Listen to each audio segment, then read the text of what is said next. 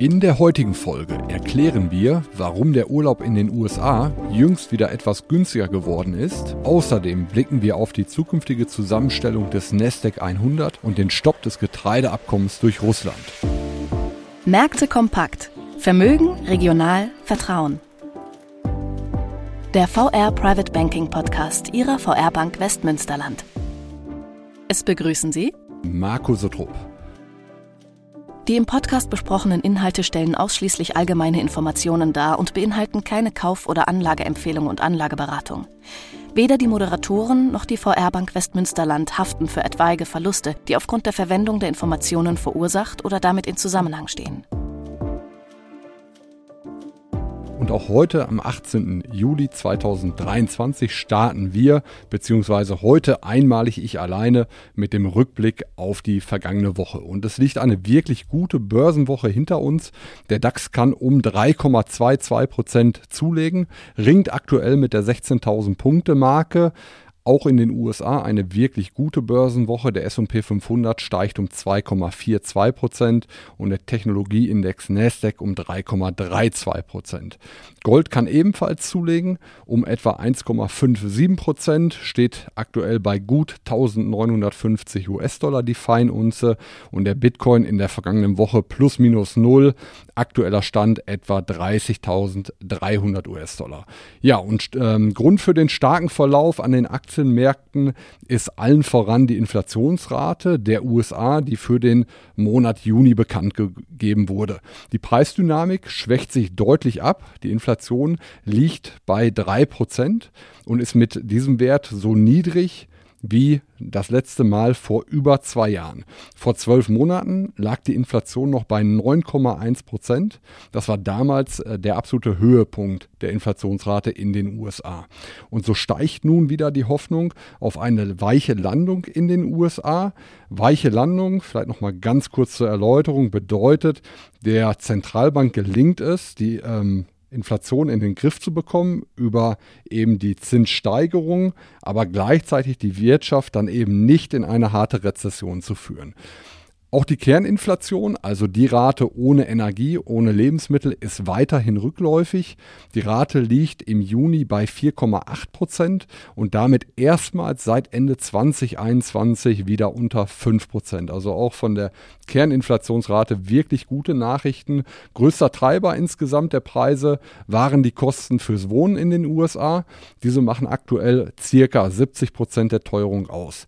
Preise für Gebrauchtwagen gleichzeitig schwächten sich sich sehr deutlich ab. Preise für den Restaur Restaurantbesuch stiegen leicht an. Und trotz dieser erfreulichen Nachrichten rechnen Beobachter damit, dass die Zentralbank in den USA, die Fed, die Zinsen in der kommenden Sitzung am 26. Juli erneut anheben wird. Aktuell liegt die Rate in einer Spanne von 5 bis 5,25 Prozent. Es wird damit gerechnet, dass nochmal 0,25 Prozent hinzukommen. Der Euro hat in dem Zuge gegenüber dem US-Dollar weiter zulegen können. Für 1 Euro bekommt man aktuell etwa 1,125 US-Dollar. Anfang des Jahres lag der Wechselkurs noch bei 1,07. Das heißt, der Euro ist im Laufe des Jahres mittlerweile etwa 5% gegenüber dem US-Dollar stärker geworden. Heißt auf der anderen Seite, wenn man jetzt in die USA reist, ähm, dort beispielsweise Urlaub macht, dann ist dieser Urlaub aktuell im Vergleich zum Jahresanfang 5% günstiger geworden. Ja, vielleicht um den Rückblick kurz vollständig zu machen, die 10-Jahres-Rendite in Deutschland liegt bei 2,47% und die in den USA bei 3,82%. Ja, das soweit mal zum Rückblick. Weiter geht's dann mit der Berichtssaison. Wir hatten letzte Woche schon darüber berichtet, dass eben diese jetzt zum zweiten Quartal startet. Und traditionell legen die amerikanischen Großbanken los und der Start ist gar nicht mal schlecht beziehungsweise sehr gut ausgefallen. Die hohen Leitzinsen bescheren den Großbanken in den USA einen kräftigen Gewinnschub.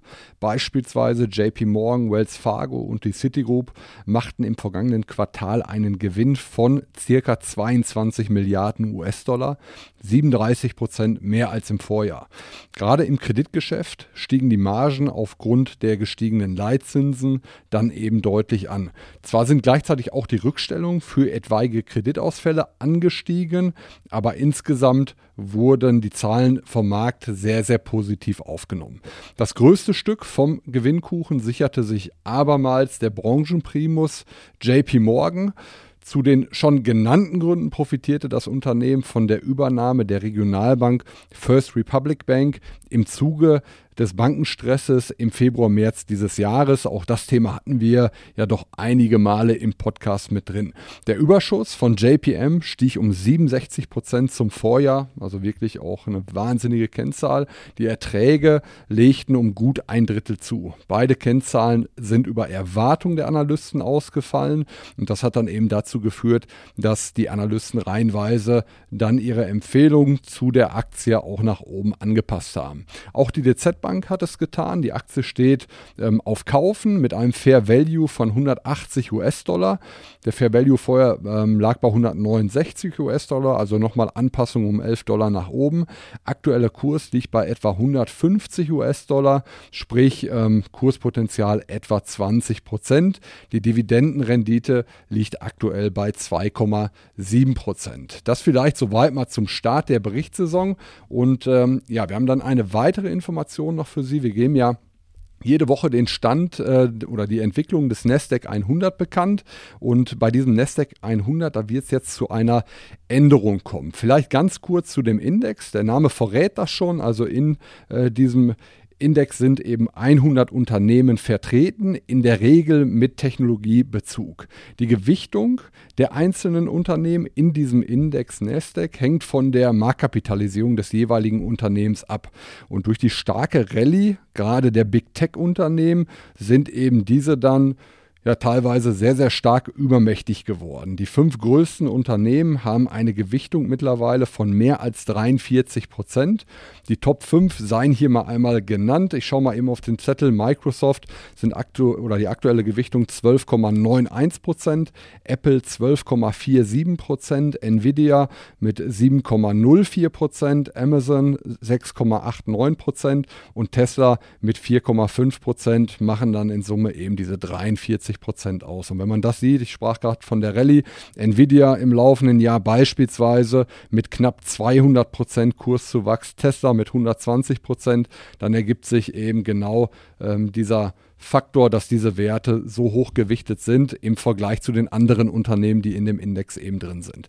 Und aus diesem Grund wird es nun zum 24. Juli eine Neugewichtung geben von dem Index und die neue Struktur sieht vor, dass der Anteil von Unternehmen mit jeweils mehr als 4,5 Prozent Indexgewicht zusammengenommen nicht mehr als 48 Prozent des Index ausmachen dürfen. Das bedeutet, dass das Gewicht von Big Tech nach der Umstrukturierung in Anführungsstrichen nur noch 38,5 Prozent betragen wird und nicht mehr 43 Prozent, wie es dann eben aktuell der Fall ist. Was bedeutet dieses jetzt genau? Ähm, durch die Neugewichtung des Index müssen zum Beispiel ETF-Anbieter, die den Index nachbilden oder Abbildungen, Anpassungen umsetzen und dieses kann dann eben zu Kauf- oder Verkaufsdruck bei betroffenen Aktien führen. Mögliche Verlierer könnten dann natürlich die Titel sein, die im Moment sehr, sehr hoch gewichtet sind, von denen die Aktien verkauft werden müssen, eben Big Tech. Gleichzeitig könnten niedriger gewichtete Unternehmen wie zum Beispiel Mondelez, Intuitive Surgical oder auch Booking Holding profitieren, weil sie eben im Moment niedriger gewichtet sind und dann zukünftig ein höher, höheres Gewicht im Index haben werden. Aber auch hier stellt sich natürlich die Frage, äh, diese Änderungen sind natürlich im Markt auch schon bekannt. Wie viel ist in den Kursen schon eingepreist? Und ähm, das bleibt, bleibt abzuwarten. Wir werden sicherlich in den nächsten Podcast auch auf diese Umstrukturierung beziehungsweise auf die Änderung oder Veränderung der Kurse äh, der einzelnen Titel dann nochmal zu sprechen kommen. Am Montag wurde außerdem bekannt, dass Russland das Getreideabkommen mit der Ukraine stoppen wird. Welche Auswirkungen hat das für Deutschland, also auch für unsere Region? Vielleicht ganz kurz zum Abkommen. Das Abkommen erlaubt die Ausfuhr von ukrainischem Getreide über das von der russischen Flotte kontrollierte Schwarze Meer. In den vergangenen zwölf Monaten konnten so 33 Millionen Tonnen Getreide verschifft werden. Ja, die Folge des Stopps werden für die globale Ernährungssicherheit und auch die Preise sicherlich sehr, sehr negativ sein.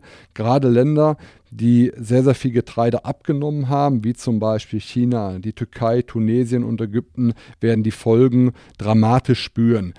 Ängste sind natürlich da, dass insgesamt die Inflation wieder steigt, dass ähm, der Hunger natürlich auch wieder steigt. Gerade die armen Länder sind wiederum betroffen und somit auch eine weitere Migrationswelle ausgelöst wird.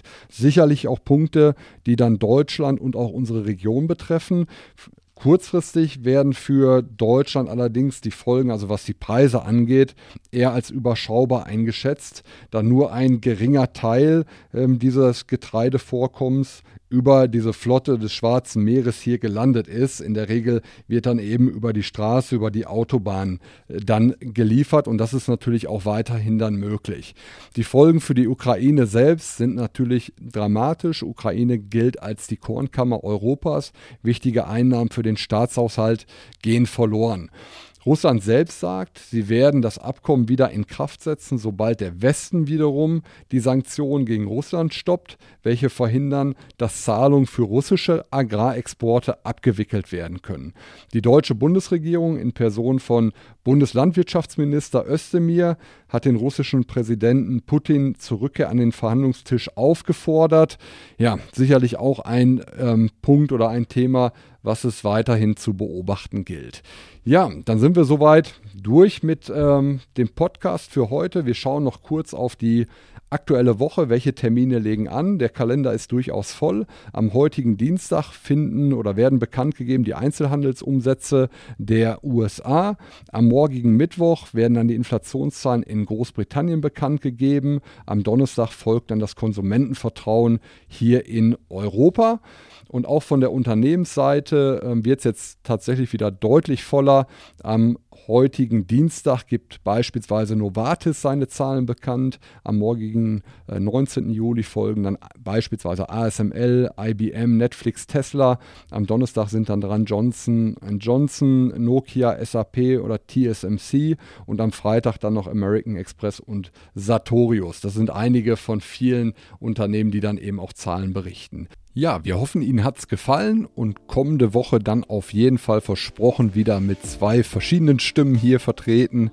Ja, und wie immer gilt natürlich, empfehlen Sie uns gerne weiter, wenn es Ihnen gefallen hat und wir freuen uns über Ihr Feedback unter podcast.vrprivatebanking.de. Vielen Dank fürs Zuhören. Wichtige Angaben zu den im Podcast aufgeführten Wertentwicklungen können Sie unseren Shownotes entnehmen. Ihr Private Banking Team